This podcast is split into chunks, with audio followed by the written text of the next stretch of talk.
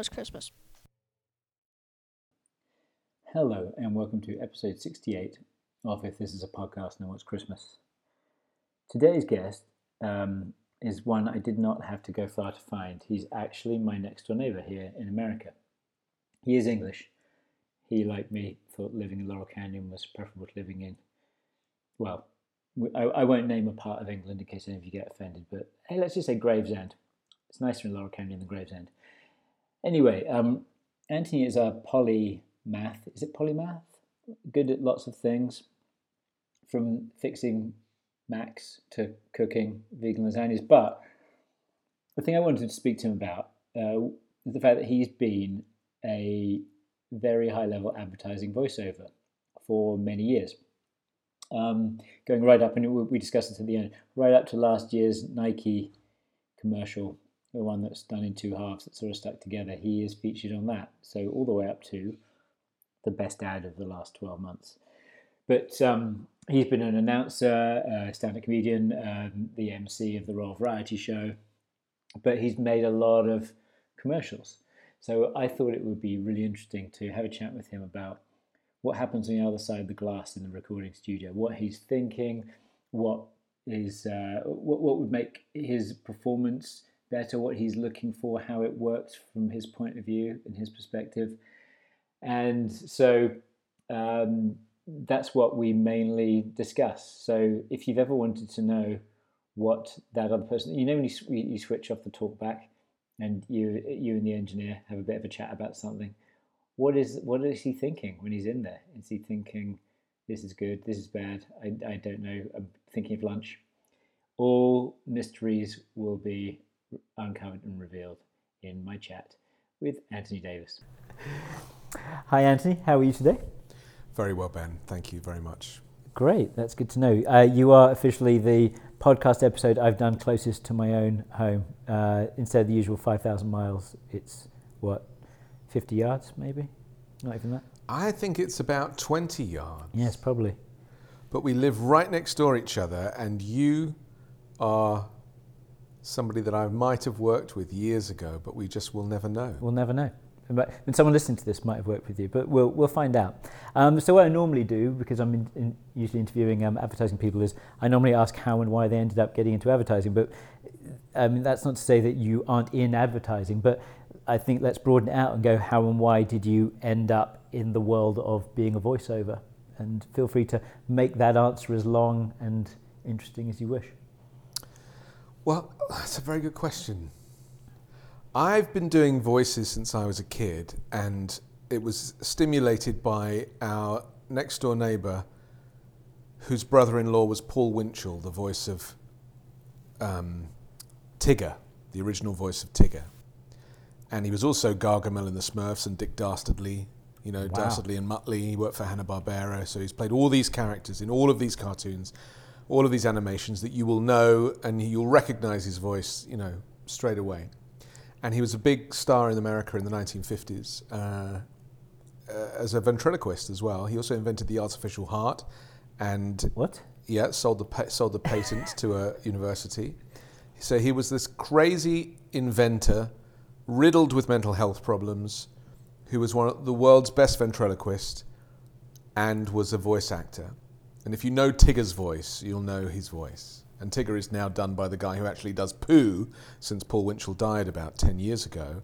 And the guy who does Pooh now does Tigger, but is just impersonating Paul Winchell. It's very interesting for me. yeah. So his brother-in-law lived, lived, next door to us when we were kids, and he brought him over, and so he animated my toys at home, and so I've got literally the, the one of the greats in my front room as a, as a like six-year-old boy. So that was really the inspiration to do voices and characters and impersonations.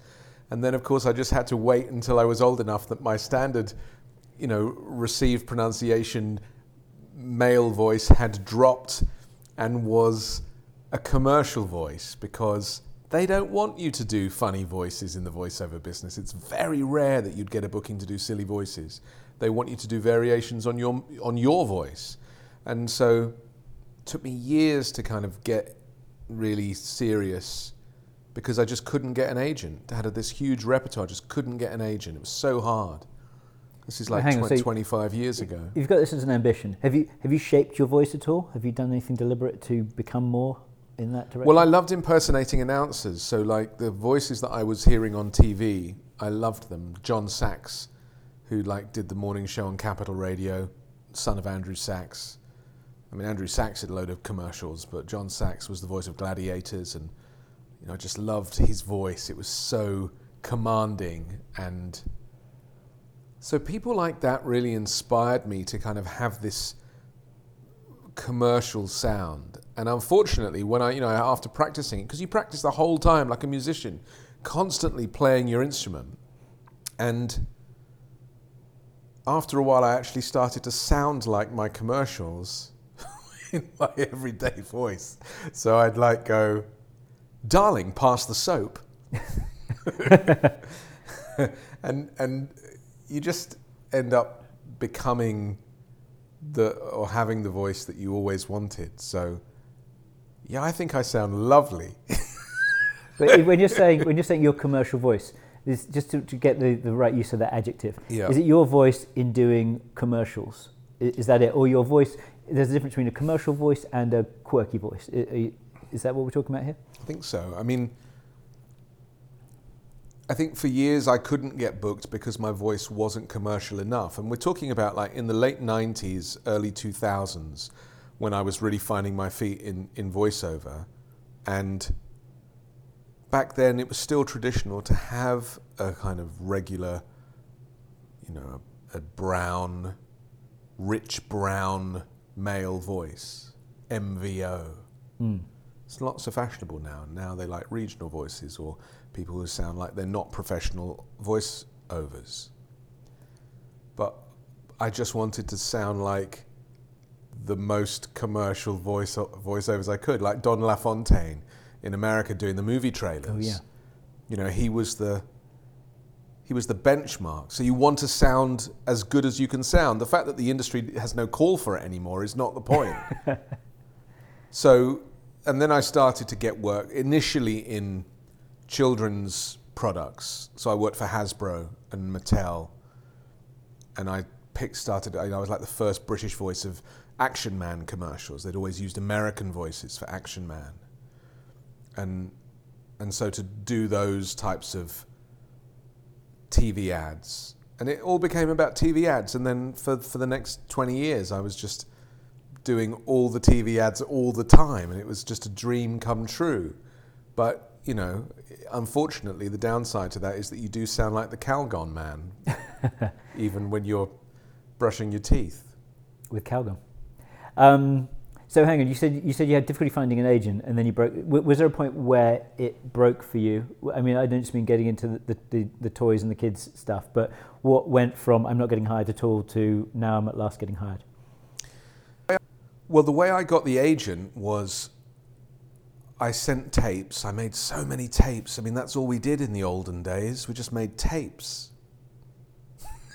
like, like making mixtapes for a girlfriend, but you were making voiceover tapes for agents, and you'd send them to, you know, Yakety Yak and Hobson's and all the all the big voice talent agencies. Send them all around, and I just heard nothing. They would just never reply to you. So eventually, I started ringing, you know, like doing follow up phone calls. And uh, the way I, it worked for me was I phoned one agency called Rhubarb, and I go, oh, hello, it's Anthony Davis, the voiceover and impressionist. I wondered if you got my tape. And they went, uh, no, we don't think we got your tape, but are you an impressionist? And I went, yeah. And he goes, oh, we actually need an impressionist right now. Can you do Michael Caine? I go, yes, I can. So he goes, okay, you got the job. Literally, I got booked by the agent that I had never been represented by because at that moment in time, he just needed a Michael Caine. And um, I ended up doing Michael Caine for two decades because everybody wants a bit of Michael Caine, and Michael Caine doesn't do anything other than the movies. But have you, when you watch Rob Brydon do Michael Caine, are you familiar with, and, and he's getting a bit older and he's getting in the back of the throat? Do, you, you go, yes, I realise Michael Caine's changed over 20 years. Absolutely. I mean, it would be remiss of me not to have an aging Michael Caine. Master. Bruce. I mean, my favourite Michael Caine is, is Educating Rita Michael Caine, Ah. You can't expect me to teach this when I'm bloody sober. Everyone else does a very poor. You're only supposed to blow the bleeding doors off, which I won't even attempt right now because No, I'll, I'll ruin it. because the voiceover police will show The up. The voiceover police will show away. up, and I'll get a little red dot on my forehead. Um, okay, so you, you've begun, and you're now in the world of recording in studios for ads. Is that is that how it's gone? Were you familiar with that world before? I, I knew that Soho was like the mecca for voiceovers for commercials. And I knew of these characters like Enn Reitel that were just cleaning up, or they were walking the streets of Soho and just popping in, and they were doing three or four, five or six ads a day. And uh, that was the dream. It took me a while to get to that point. I mean, the most I ever did in a day was maybe three or four, but even so. And then, like the Pret a Manger at the bottom of Wardour became, bec- you know, on the cor- on the corner of Brewer and Wardour Oh, yeah. became our the voiceover kind of meeting point where all the voice actors were just like sitting there. We'd pile in there at 9 a.m. and wait for our agent to ring, and then they'd be like, "Right, you're going to Silk, you're going to Angel, you're going to Grand Central," and then we'd all like peel off. It was, I mean, there was amazing times really to be able to do that, and just going into these. I mean, there used to be. Here's one of my earliest memories was a studio in Broadwick Street, and it was called Space. Mm. Do you remember it? I have worked at Space, yeah, back in the day. It went bust. Yeah, that was not my fault. But the thing about space was because I had always been a recording engineer at home, you know, writing and recording and editing and producing my own stuff, as a lot of voice actors are. So I knew that like 99% of the equipment in space was not plugged in. well, actually, it was powered, but like it, it was in bypass. So like all the lights would flash, but it wasn't going onto the recording. Oh, And the clients obviously crashed. didn't know that. They just were like, "Wow, look at all this stuff." Do you remember that place? I mean, it Yeah, yeah, was, it was, um, and that was one of my very earliest memories of like making it, getting into a proper studio, and space was just like. It, for those that don't know, it was like they tried to make it look like the inside set of Alien. So there'd be like walkways, and you were you were on the International Space Station for for, for recording, basically Lovely. and it it was very exciting. And then yeah, and then like Grand Central, I used to be in all the time, and you know you get to know some of the engineers. There was a very good oh what was his name? The recording engineer was called Dan Gable, and he was he became like one of my best buddies because we met over a client that couldn't make their mind up. So like I'm one side of the glass, he's the other side of the glass. The client's over there, and like the client's just like cannot make a decision, and me and Dan are like making eyes at each other you know, we became bonded for life. Yes. And I actually spoke to him this morning, like 20 years later. and you and it's still it's still a moment. Oh. Well, it's just because the recording engineer and the, and the voice talent obviously are working together, Yes. And the, and the client is the third person in the relationship. So it's very, it's, you know, the symbiosis of this is very interesting. And when you're saying the client, are you saying me? Because when we say the client, we mean the bloke who, who is from Sainsbury's and is sitting there going, No, you are my client. I'm the client. You, you the creative director or, Yeah. or is, is my client, and then your client is, is my the, is client's another client. client. It's client's client. My client's client is my client. Well, that's funny because we, you, you know, you sit there and you, we whinge about clients, and then you unwittingly become a client Mm. because we're sitting in there in the studio, and this is what I, I would like to get into a, a bit more. Because for anyone listening who's in the world of advertising, um, let's go through the looking glass and find out what it's like on the other side of that recording booth when we're sitting there saying inane crap like, "Could you say it with a smile this time?" or "Could you put a little laugh into the word you know, toilet, or whatever it happens to be. Um, are you, are you, do you think you, like you're going through not the motions, but you've been there before? You're like, yes, I know what to do here, and this is how it happens. And are you rolling your eyes, or are you going, hey, it's just part of the job, and I'll get on with it professionally? I think all of those things, depending on how many jobs you've had that day, you know, or how late in the day it is. Because sometimes, like if you get a if you get a 9 a.m. booking, they're never before 9 a.m. But if you get the 9 a.m. booking, your voice is tired, like you haven't really hmm. woken up, so you don't really, you're not, you're never going to intervene on a 9 a.m. booking because you're just yeah. like. But the reality is, for a voiceover artist, you want to just learn to shut the hell up when you're not being asked to speak professionally.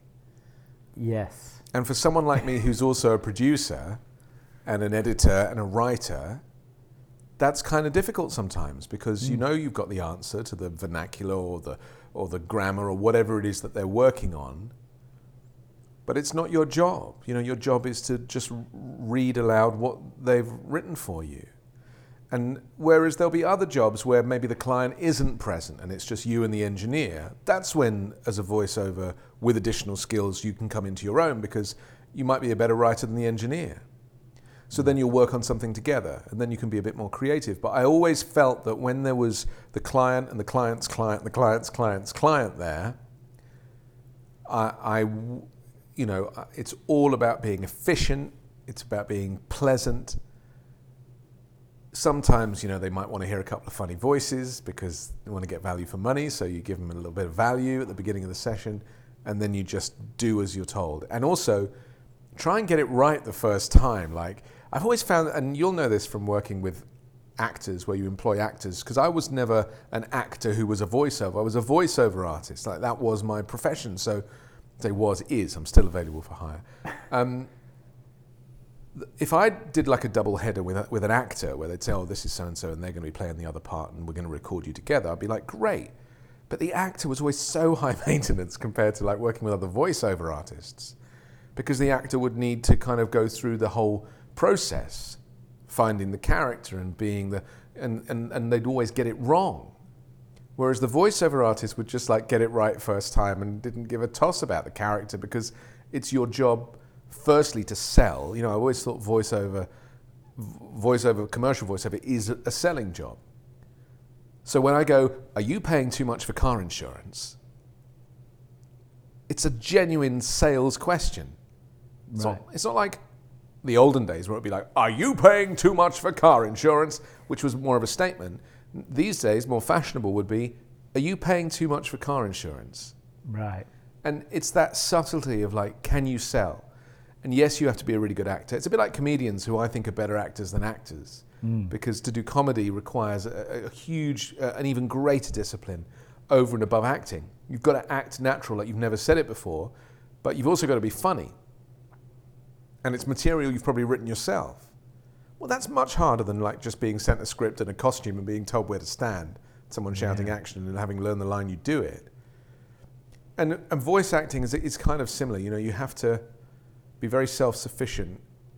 But the efficiency, if the client has only booked an hour, you don't want to go over. And most of that hour is going to be the client faffing around waiting for a script to be sent over from Germany or be, Yes. have it approved by the client of the client. And so, yeah, I, I always felt like just do what they need and get the hell out of there.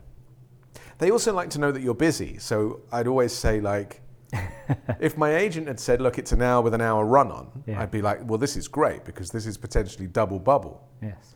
Well, that's when you slow it down a little bit because you'd like to get into the second hour because Yeah. it doubles your money. But if it's just like three words, you're never going to get a second hour out of that. So you might as well just be really efficient and do the job. And so, yeah, I mean, the, the, cli- the client, if you get on with the client, you will have a really fun experience. It should be fun. Yeah, and so going through that process, just get, get into the weeds of it a little bit. Um, so you've done your pret a manger, you've arrived at, at Jungle, wherever it happens to be, Yeah. and this is the, the first time you're seeing the script. It's come off the fax machine or wherever it happens to be, and you're, you, you shuffle in there and is, you- you're sort of settling, that, that kind of thing? Is that the whole...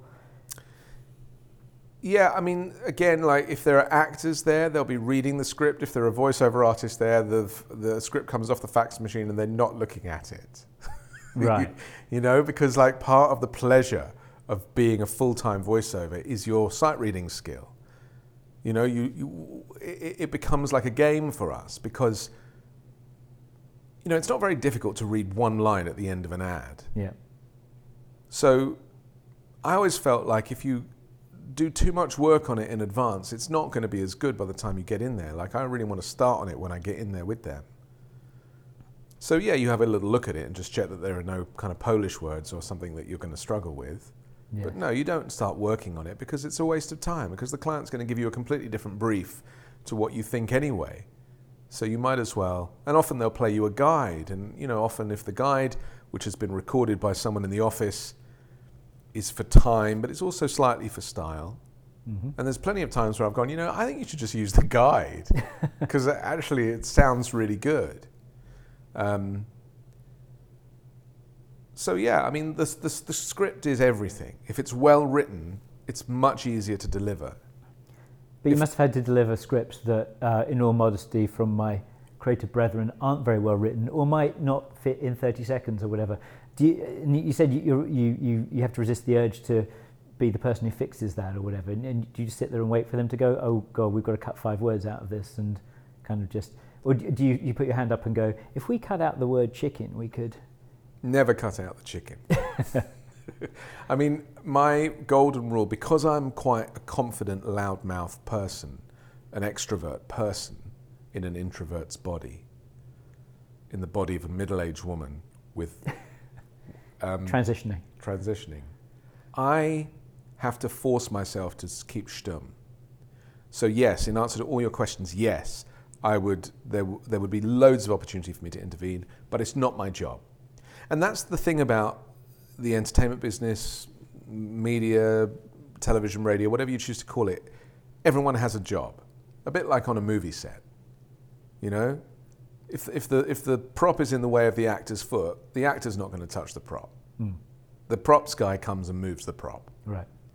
And it's the same in the voiceover suite. You do what you have been paid to, to, to do, to show up. And I always loved the creative directors who were already half cut come like 11 a.m. sessions. they, they would just come in, yeah, yeah, do whatever you want. And then like their uh, person would direct the voice session. And then the, the, the, the creative would like look up from his sandwich and go, it's shit. Let's start again. Like it's, their interventions would be very minimal, Yes. but they would be total and final. Yeah. They would. So the, hi- the hierarchy, Mm. and I always found it quite interesting, and it was very gendered. You know, the creative director was invariably a man Yes. who'd been in the business for a long time, and was a little bit scary. And then, the people working under him were invariably female, and it, it was very gendered. But so's voiceover. I mean, why the hell were male voices advertising almost every damn product? Yeah.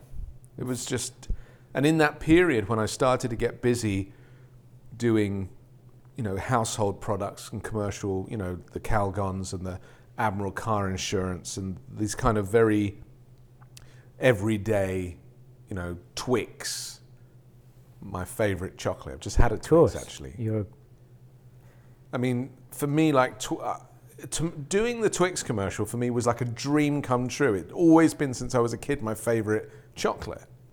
so if you choose to work in voiceover and you get to be the voice of your favorite chocolate, and I was the voice of Twix for about three years on all TV advertising, it was a dream come true. And so, and, and I may have told you this story previously, but I'll tell it again. I got paid to do, uh, Peter Grant had done a version of, um, uh, uh, what was that very famous song? Imagine me and you, I do. I think about you day and night. So Peter Grant had re recorded the original. Was the original Frankie Valli or something? Maybe. Maybe. And Happy together. Happy Together. And it's two Twix on a conveyor belt Oh, right. right? And it's about this is just before they branded Twix. Was it Rowntree that did Twix? But they branded them left and right. Okay. That had never been done before. This Right. became like a whole thing. And so they the Twixes go through the conveyor belt and they come out and they get pressed into the packaging and then the woman takes a bite under the tree and then you hear me go with delicious biscuit and caramel it's Twix two great tasting bars happy together so that's the commercial and it was a great ad and it ran for ages and I got very well paid for it and then I remember being brought back in a year later and I had to record a new end line, which was with delicious biscuit and caramel, it's Twix. One great tasting bar after another. But they didn't want me to re-record the first half of it because that would have been too much work. Heaven forbid. So I then, a year later, had to voice match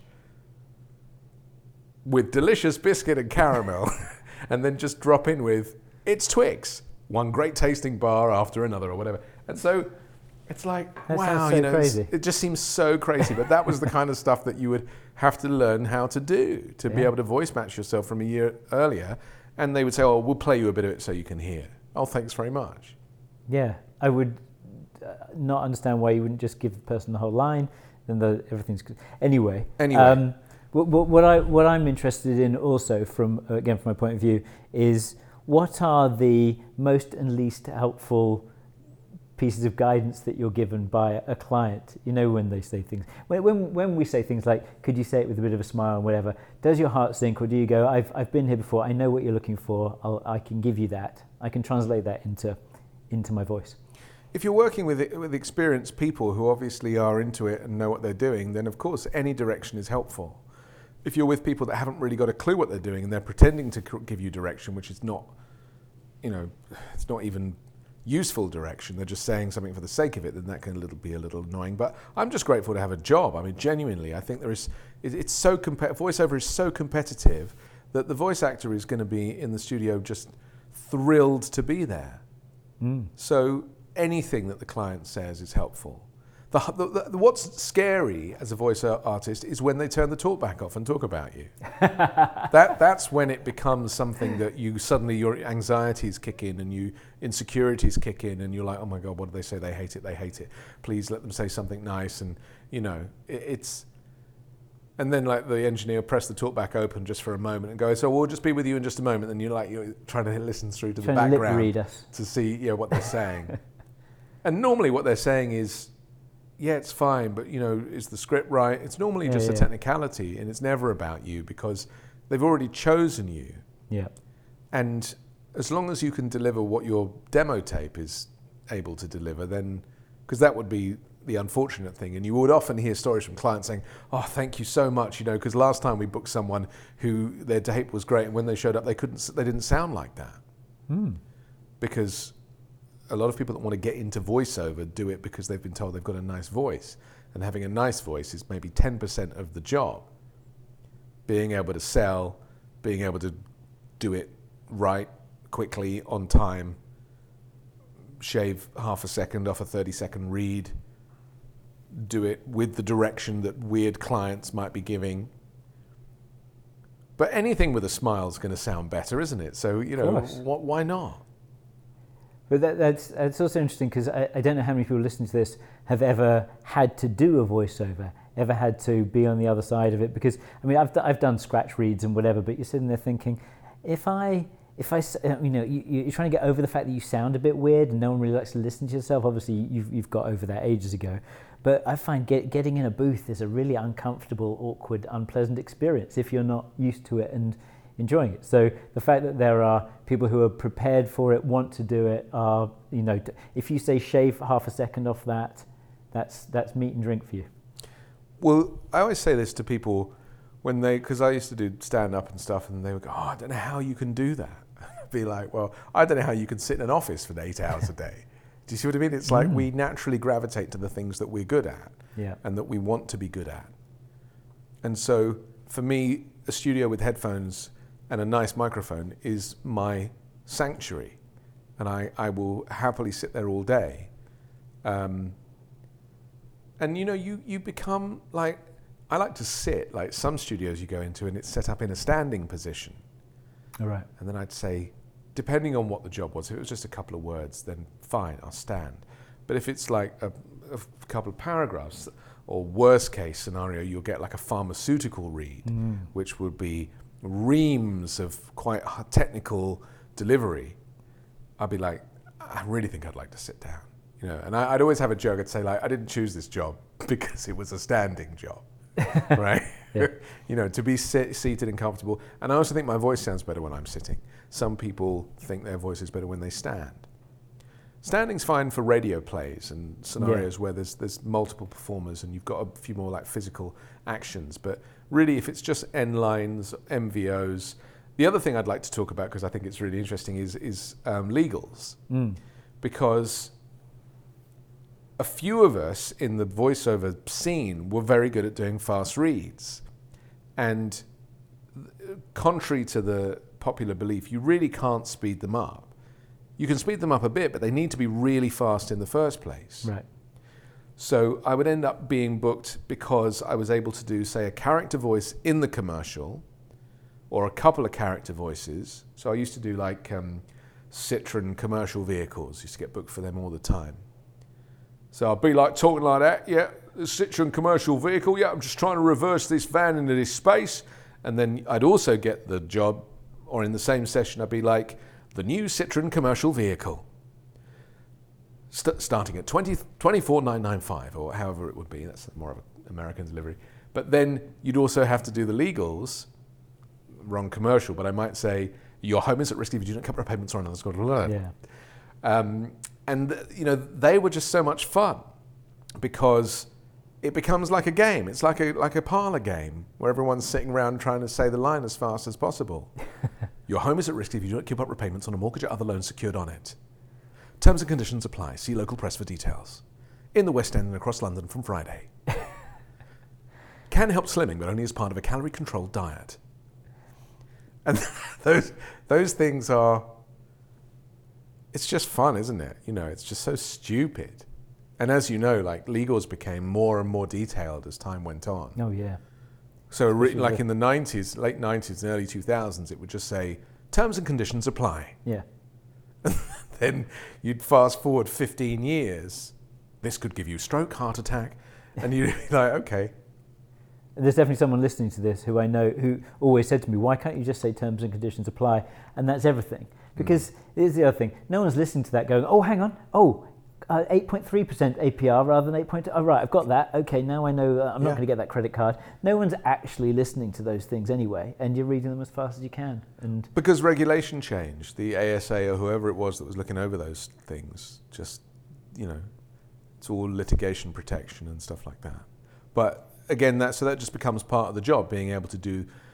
And if you can do the character in the ad, the the male voiceover at the end, and then the legals, clients love you because they don't have to pay one fee. I was about to say, you ought to get paid three times, really, No, shouldn't you? You should. don't. I, I, I, I don't care. It's nice to have a job. But I mean, the point is that you get, you know, you're more likely to get booked because you're versatile. And that versatility is very helpful. Yeah, and it's interesting because you're talking about being able to do three different kinds of voice there, but we were also talking earlier about the fact that there was a sort of there was a fashionable there was a voice that was fashionable maybe to be the um, MVO at the end, the guy who kind of sums it up, and maybe in a certain genre of commercial, maybe the Calgons or maybe the you know the Twixes, there is a certain voice that fits that, and so. Do, do, those does that does that kind of voice go in and out of fashion? Is there like you said, people going, oh well, maybe you need a regional voice or this sort of thing, that sort of thing. But is there a central sort of? I, I feel like I'm I'm listening to maybe a capital radio DJ or something like that that that always cuts through, that always works. I don't think that commercial voice that you're talking about, radio voice, will ever go out of fashion. Right. There'll always be a call for it, but it has become, in more recent years, more of a pastiche sound. Mm. So, like Peter Dickson, who does the X Factor voice, started to pick up work doing that in commercials. And, you know, he, he's doing a, a pastiche in itself. Like, that's not his voice, he's creating that sound. And so, Patrick Allen originated that sound. Patrick Allen was was he in Emergency Ward 10 or something? I mean, he was an amazing actor for decades. And, and when Channel 4 started rebranding its promos, he, Patrick Allen was the voice of that. On Channel 4! Had that very kind of authoritative sound. And then Patrick Allen did it for a while. And even did it in Vision for a time for Channel 4. So you saw this really old guy like turning to the Yeah. camera and doing it, which for me was a dream because you know I idolized announcers, and so to see someone like Patrick Allen, whose voice we'd heard in commercials for decades, suddenly be in vision as an old man, I mean I, I'm such an anorak for stuff like that. And then Patrick Allen died, and Peter Dickson, who was already impersonating him a bit and getting that kind of work, kind of picked up that stuff. And then, you know, the X Factor job came, and then he kind of tweaked that sound to be even more theatrical. And now, over time, he's started to do it more like himself. But Patrick Allen, I felt that there was a turn when he became the smell of Reeves and Mortimer, Patrick Allen, because he was clearly being hired in a self parody type fashion. Because not only were they getting him to read, you know, uh, incredibly strange stuff, but again, he was on he was on camera then, and I think you might be confusing Patrick Allen with Graham Skidmore. It was definitely, it was definitely an old man. Yeah, it was. Pro- I think it was Graham Skidmore that did s- s- the smell of Reeves okay. and Mortimer. Well, either whichever one it was, it felt like they had Skidmore was the blind date guy. Yeah. Graham on Ah, blind Graham. date. Ah, Graham. yeah. Yeah. and he'd be like, "Will it be number one? the decision is yours." And he was, yeah, and he was of the same ilk as Patrick Allen. I don't. I mean, it might have. We'll have to look it up afterwards. But this is real, like voiceover Very nerdy. 101, isn't Yeah. it? It's very niche. But and I got booked to do comic relief one year because Graham Skidmore had been booked to do comic relief. It was 2005. right. And the Comic Relief live BBC One show is like a 14-hour marathon, TV marathon. And there was they'd written a blind date sequence into it that Graham um, Norton was going to be hosting with some celebrities, but it was like two thirds into the show, so it was going to be at like one o'clock in the morning. And and um, I remember getting a phone call saying, "Can you do Graham's voice from Blind Date?" And I said, "Yeah, pretty much." And so then I got another call to say, okay, you've been booked to do Comic Relief. And then when I spoke to Suzi Aplin, who's the creator of Comic Relief TV, she said, oh yeah, we, we had Graham Skidmore booked, but we, he's so old now that we just wasn't fair to like to keep him up all night. so I got to sit, and this was one of the best jobs I ever had actually, was sitting backstage behind the video wall that was the backdrop for Comic Relief Night. And I sat next to Richard Curtis and Emma Freud, who she she's a script editor, as you know, and he's a writer, director, and they are a married couple, powerhouse, creative geniuses. And I was watching them, and I was sitting there with a lip mic, you know, a famous old Coles lip mic, which uh, you know you use for commentary, um, which the BBC still use, even though the mic was designed in like 1953. And I was watching the two of them typing into the auto cue about 10 seconds ahead of Jonathan Ross announcing it on the stage in front of the camera, standing in front of us. So, literally writing the show in real time. And then occasionally, like Emma Freud would write on a piece of paper a number and they'd give it to me. And then I'd hear in my ear, okay, Anthony, we're going to do a total. And then I'd read the total that she'd just given me, that she'd just scribbled down, that someone upstairs had, you know, like texted her. And I'd be like, they'd be like, and what's the total so far? And I'd be like, 39,474,520 pounds. Yay! Hey. um, so, and then I got to do this uh, lovely comic, uh, this lovely uh, blind date sequence on, on Comic Relief. But that was one for me, like, do you know, being, it was balancing the work. You see, if you worked as a BBC announcer, as I did, that sometimes helped your commercial work as well because you became so familiar as a voice, and you became like the sound, the soundtrack to, to the popular culture of the moment. And there was a time when I was like the voice of the BBC you know, TV like live events, Comic Relief, and the Royal Variety Performance, um, Commonwealth Games, like big TV events. I was also the promo voice for ITV. I worked for NPU, the net, network promo unit. So you'd be like doing promos for upcoming TV on ITV1. A Touch of Frost, Friday at 9, ITV1 that was such a great job to have. Slightly different style to the BBC, a little more drama, a little more character. Um, and then doing commercials at the same time, and, and also I was on the radio at the same time as well because I was a you know presenter on at LBC. So you end up almost oversaturating yourself. And I only got into trouble with, for this once when my bosses at LBC were really angry that I was the voice of a commercial in the ad break on the radio. So I'd be like, you know, we'll be back after the ads. The ads would play, and I would be on the ads. But you can't choose that. that you can't happens. choose it. It was just like a scheduling thing that just kind of happened, but it just, you know, you, your your employers want you to be busy, but they also kind of would like you to be exclusive, and Yeah. that's a very interesting balance, I think, and and you know, I didn't burn out, but I I felt very blessed for there was like seven or eight years where I was literally doing multiple media at once, and it was it was very rewarding because you know voiceover is a real it's a, it's an art form, but the hardest part of it is getting booked, Yeah. and I just managed to get on a roll somehow. Well, it feels like uh, what, what you're kind of saying is it, it- like a lot of careers. It's hard to get your foot in the door. Once you're in, you know, there are things that you're doing that are almost self-perpetuating. That you are the guy who has done those things that gets you other jobs. That then you are a credible person to keep employing. Um, and does that is is there a deliberate management of your career in that way? You know, you say you have an agent, but is your agent like a proper agent who's doing stuff? Going, we need to get Anthony doing more of these things or those things, or is it more of a people call you up and you're you're fortunate to get the next gig? I think that stuff is all driven by chance. You know, you can have meetings with your agent and you talk about strategy, but it's all bullshit because there is no strategy.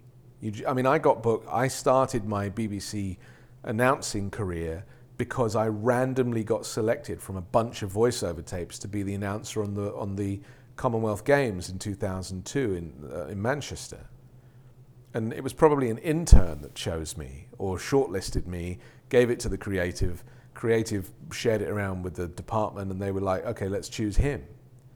And off the back of doing the Commonwealth Games, which coincidentally was broadcast on BBC One, but I was actually working for the games itself, enabled me then to kind of get in and start doing other shows for the BBC. So I did um, uh, Eurovision, Making Your Mind Up, famously the night that Terry Wogan chose the wrong winner. I don't know if you remember that scandal, I don't remember but that. it got down to this is when they choose the British entry for Right. the Eurovision Song Contest.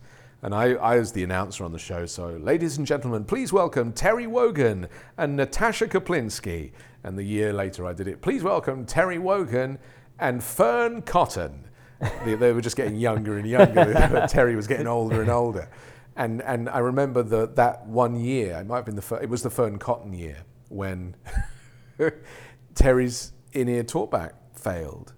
And so this is whether the drum roll and the winner is the British entry for the Eurovision Song Contest is, and in the, his ear they say the name, but he can't hear it because his mm-hmm. talkback's failed.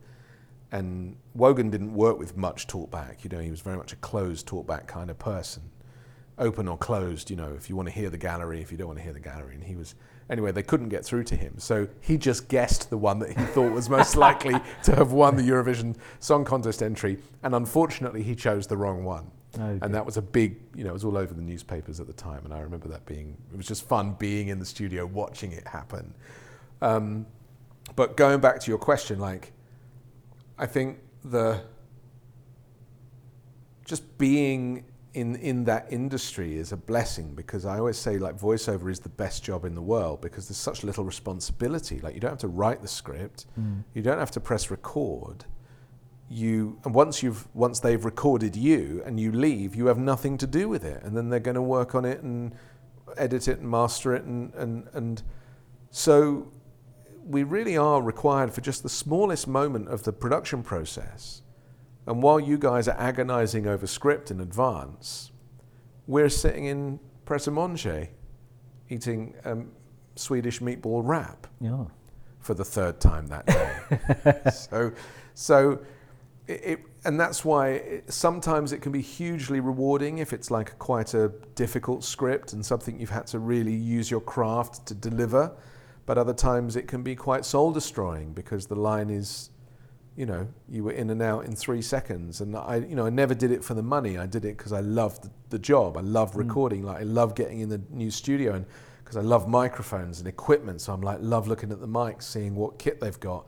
And I always like say to the engineer, "Oh, you've got a U87. This is going to be a good session," and and and they appreciate that because they know that if you know what you're doing, then they don't have to do as much work, you know. So because the engineer they'd always hate having to come in and like move the mic and get it in the right place. I'd always like do that for them. So it's very interesting. Oh, one thing I want to say just on this technical thing is that older technicians and engineers would put some processing into the mic for the voice actor so that you could actually hear your voice mastered. Yeah. And then younger engineers never really did that. Like it wasn't taught at engineering school anymore or something. And so you'd get a dry mic. And this makes a huge difference to a performance a dry mic versus a processed mic. So if you want me to sound really good, give me a little bit of processing so that the mic sounds rich and characterful, and I only really need to whisper. Oh. And then if I whisper, I can really like give you a. In 1974, there were 300. Like I can really get into something. Yeah. But if the mic is dry, it's it's it's just not as nice to do your job. Mm-hmm. And so the and, and if I'd say to the engineer, could I have some processing on this? Oh no, we don't put any of that in. We do that afterwards. And I'd be like, yeah, well, there is such a thing as non-destructive recording where you have it on the input stage, but it's not going on the tape. It's just for me to hear in my ears. Like Yes. that's Yeah. So there- there- there's a little few technical things that really help a voice a voice artist in delivering, giving you the best performance. Right. And what, what the other thing I was going to say from our point of view is that we are often looking for the next new thing. Advertising is a very neophile industry where we're looking for, you know, we don't want to do something because someone else has used it. And yet, you had a solid, long-lasting career whereby you were of a certain voice. Um, I'm wondering, does that feed? Uh, uh, uh, do you get cast for certain kinds of commercials in that way? Yeah, I think so. I mean, I think it's probably more to do with the agency. Like if the agency has used you on one brand and it was successful Right. and useful, then the then that agency and I would find that a lot of, you know, there'd be a lot of familiarity when I'd get scripts and I'd see the agency logo on the top. I'd be like, oh, it's nice to be used by them again, and it's because you got recommended in the office. Yeah. Um, and then sometimes you'd be like useful if you were like a firefighter, and I mean this in as much as like the the voice of, of the Gaviscon fireman was unable to work. I won't say why, but he be, suddenly became unavailable, and so I'd done some work for this agency, and they were like, "Could you test like at the end of a session on one job? They were like, "Can you do this voice?" Go, go, go. This lady needs our help and fast. She's suffering from heartburn and needs Gaviscon. I can feel the cooling and soothing already. Good job, lads. Gaviscon, what a feeling. Be like, yeah, I can do that voice. So then I became the Gaviscon fireman for two and a half years, three years. but that was all because of the misfortune of another voice actor. Right. And the agency knew me and they knew I was versatile. So they just said, could you replicate this guy's voice? Yep. And so you do a thing called a sound alike. You can't do an impression because then that, you know, you get into the hot water there. So you just make it the same but different. And you, you, your voice actually features in what I would think a lot of us would considered to be the best commercial of last year. The Nike, I don't even know what it, it was called, the one with it's got a split screen. It was called You Can't Stop Us. You can't stop us. But because that's not very evocative of what the thing is, the screen is split into two halves, and the two halves manage to sort of become one in very, very clever ways. Anyone listening to this probably knows what I'm talking about. Can you tell me now um, what the casting process is, is perhaps like more, more these days? And, and what, surely it's not the same as they heard your Hobson's choice, uh, Hobson's voice thing, and then said, let's get Anthony. H- How, how do things work in 2021? Well, it's not just how they work in 2021, it's how they work in 2021 in America. Oh, okay. Because I probably wouldn't have got a chance to even audition for the Nike commercial in England. So, Why, why not? because the talent pool here in Hollywood is, is so much greater and so much higher. Like all the best people in the world are here for this type of work. So they're looking for people that are based in LA ideally. It's irrelevant where we are because most of us are working remotely from our home studios anyway. Yep. So um, the story with the Nike commercial was funny because I didn't know I got the job until the commercial was on. I get a phone call from my friend Ali, and she's like, um, I need to be your agent. And I'm like, What do you mean? This was like on a Saturday. She was like, Because I just heard you on the Nike commercial. I was like, what? I haven't done a Nike commercial. She sends me the link to the YouTube, which by this time it only the Nike commercial had dropped at like five hours earlier, and it already had 10 million hits. And it was my voice in the middle of this ad. Nike, you can't stop us. But did you know, you know that's what you were auditioning for? I didn't remember doing the audition, let alone doing the job. And I really panicked because I thought that maybe I had auditioned for it and they had just used my audition and they had not paid me. So I then phoned my agent on the weekend, which is an absolute no no. Of course. And I was like, what the shit's happening here? I'm on the Nike commercial. And he phoned me and he goes, Look, don't worry. I know all about this. We've been negotiating on Friday. They were supposed to confirm. They haven't. They said that it was right up to the point when this is going to go live. They'll make a decision at the 11th hour. And I was going to tell you on Monday with some good news. and so, anyway, the ad, it, it is the one of the best ads I've ever seen. Yep. It's an extended, it's, it's a 90 second mm. ad, more of a viral video. Yeah. But it, and I just get to do a, like a line in the middle, which is when the pandemic changed everything mm. with regard to sport, hence you can't stop us. And I say something like, um, and the world has shut down all the sports events or something. Something like that. Yeah, but it, it, was fantastic, and so they but they used my audition. You know, I recorded an audition at home. Yeah. I, I but here in LA, I do maybe between three and six auditions a week on average.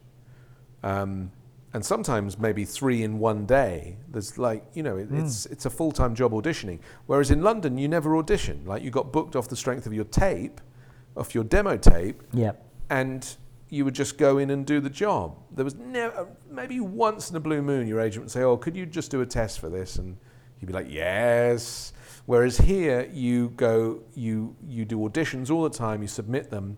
I asked my agent here once, my agent here is called Vox, um, and I said to Vox, how many people are probably auditioning for this? Like, if I do this Nike audition, how many people are auditioning? He said, uh, you know, not that many. And I was like, well, how many is not that many? He went, I don't know, like between 400 and 1,000. I was like, you are kidding me. Like, it's amazing I get booked for anything. But the difference here in America is that we all have, those of us that are full time voiceovers, we have our own broadcast facilities at home. Right. They don't expect you to come in. Mm. And this goes right back to Don LaFontaine, who we spoke about at the beginning, who famously had his own studio at home and would be sent movie um, trailers, and he would just bash out a dozen movie trailers a day in a world always yes. started in the same way. Well, yeah. So um, in the end, with Nike, I didn't even need to re-record it because my or because we're in Hollywood, the auditions have to be very high quality. So my audition, which was only an MP3, it wasn't even a WAV or an AIF. I mean, it wasn't even a high quality file. It was a compressed 256 kilobit MP3, and that somehow was good enough for Nike. Well, it's partly because you're on you're, you're a voice out of the TV on the thing, aren't you? You're you're not like you're not the voiceover so much as a correct. So yeah, it, arguably it being compressed kind of worked. Yeah. But um, it was just funny to me that that was the biggest job I've done since I moved to America, and I didn't even do the job. I just did the audition. Yeah, that's and, amazing. And it, now I looked at it the other day, and it's up to like 60 million hits on mm. YouTube, and it's their biggest ad of the decade because it is beautiful. I mean, not anything to oh, do with me. The, just the editing. They've they went through 10,000 hours of footage to find matchy matchy mm. sequences so that you know someone hitting a tennis ball becomes someone throwing a shot put and they somehow edit it together so that it becomes the same sequence in a split screen. It, it's a work of art. Well, it's funny now we're having this this conversation I am I, it, is occurring to me how different it has been over the time where I've either if you if you want a voice I've like gone through some tapes and just go, okay, who's on Hobson's, and you need a, a, a male voiceover, or you go, oh, who was good on telly last night, or do we want something funny? Is there Paul Whitehouse available, whatever? And then as we've got uh, more recently, I've been on the other side of the process you're talking about, but I, what I would do is I would feed in some adjectives to the process. I might go, I, you know, I want someone who sounds like they're a 35, whatever it happens to be, and I will get sent down some sort of you know, where it's online or whatever, hundreds of voices of people who clearly are just standing in their kitchen or their front room or their own recording facility, and I'll go through them and I can tell within a couple of you know words. Okay, do I fast forward to the next one? Do I fast forward to the next one? I don't know if that's the case in in England anymore, but, but it would surprise me if there wasn't. I mean, I know there are, there probably a pool of fewer voices in England, but I, I kind of wonder if that's changed over there as well. Is it still is is it like it is in America in England? Well, home recording has changed massively, and this is the same for video as well as audio. You know, we used to have pro equipment and consumer equipment, and the two Yeah. were separate. You know, so you'd have Digibeta in the pro world, and you'd have VHS-C in the in the uh, consumer world. But now, the pros are using the same kit as the people at home, and vice versa. Mm. And it's the same with microphones and recording technology, USB mics, and all sorts of stuff. So really now, there's no excuse for anybody not to have a, a really decent recording setup at home. And and the fact that you can shoot 4K 120 frames on your iPhone is it's nuts, and it does look amazing. So I don't know if that's a good thing or a bad thing. I mean, it meant there's a lot more amateur filmmakers Yeah. and people really, you know, being very creative. And I just, like I love that Apple campaign shot on iPhone. Yeah. I just think it's genius because of the simplicity of it Yeah. and, And, the it- accessibility the of high quality Yeah, it's it's brilliant. equipment to people. Yeah. But but with voiceover, you know, you've got to. They don't want you to come in in America. They want you to do it from home. So even if you, even if you lived really nearby the agency or the studio or whatever, they'd still have you do it from home. And Yeah. these days we use software like Source Connect or IDPTL, I sorry IPD, IPDTL, um, where you dial into the studio and they just they just don't want you in there. Even if you uh, say, "I'll come in, I only live around the corner." No, you stay there. It's fine. So we are expected to have a certain standard of large diaphragm mic, a really high quality interface, and you know, good pair of headphones, and, and but most importantly, soundproofing. You know, a really Yeah. good, not like the room we're in now, which is a gigantic like vaulted ceiling, hence it's a little bit echoey. But you know, I have a really nicely soundproofed studio booth, so I'm able to communicate with studios all around the world now. And I presume I've not been in London for a few years, but I presume in London, and also the pandemic has forced people to work remotely. And, and Yeah, yeah. I always wanted to work remotely, and like some clients just wouldn't allow for it. Whereas now they have to because of Yeah. you know uh, of of the germs. So you know here here we are. You know maybe maybe remote working has been forced upon us, and it suits me, and I'm Mm. sure it suits you too. You can write from anywhere, and I can record from anywhere. So let's just save the planet in the process. Why not? That's true, and it's funny because I, I, have, uh, you know, maybe it's a couple of years ago, I did actual voiceover recording in, in a booth, like the old fashioned way. So we had the person there, and I found the ability to look at them and talk to them was helpful, or I felt it was helpful. I don't know if maybe the, the end result would have actually not made that much difference if, if we hadn't been there. But you're right, you know, here we are, we, we don't really have the choice of it. And I'm kind of, there are, there are points where we've done voiceovers and there are very small nuanced things I'd like to have addressed.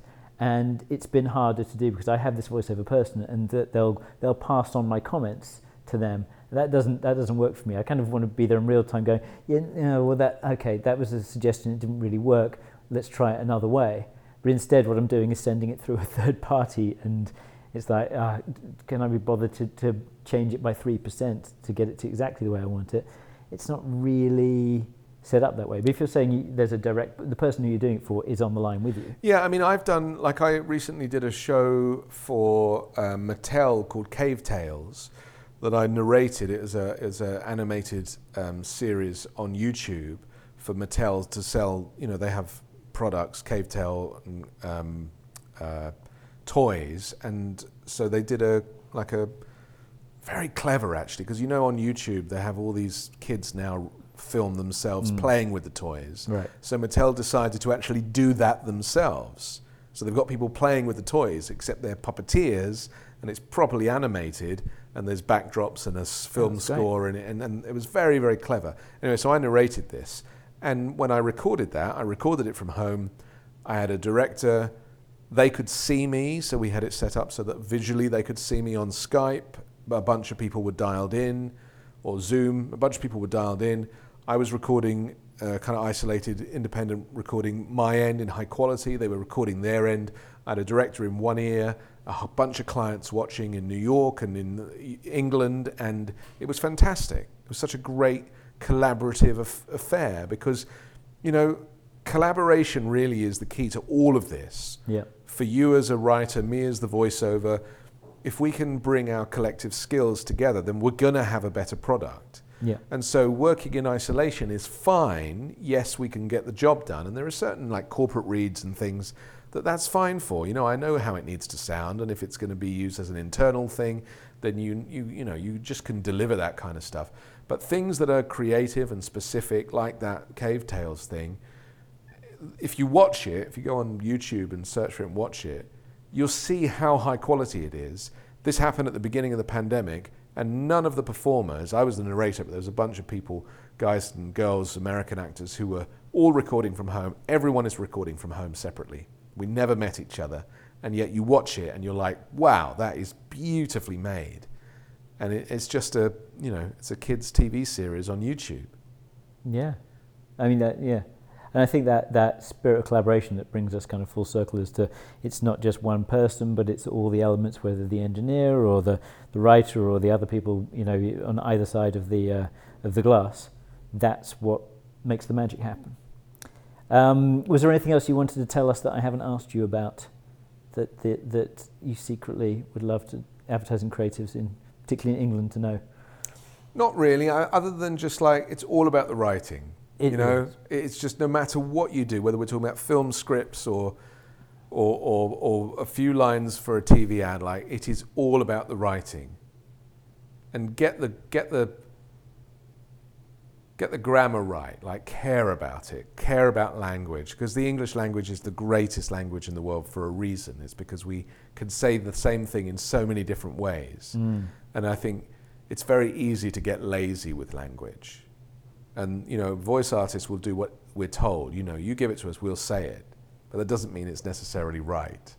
And it's much easier to say something that's beautifully written than it is to try and, you know, cobble together some kind of desperate version of a badly written line. Yeah, I can understand that. Well, um, it's been an excellent uh, chance to to catch up. It's it's been ages since we've spoken normally. Yes, I know. We really And- should try and see each other more often, seeing as we live next door. Absolutely. So I'm going to instead of uh, cutting off someone from five thousand miles away, go fifty feet to my right, back to my room, and put this together. But uh, huge thanks, Anthony, and uh, speak to you soon. Thank you, Ben. Thanks.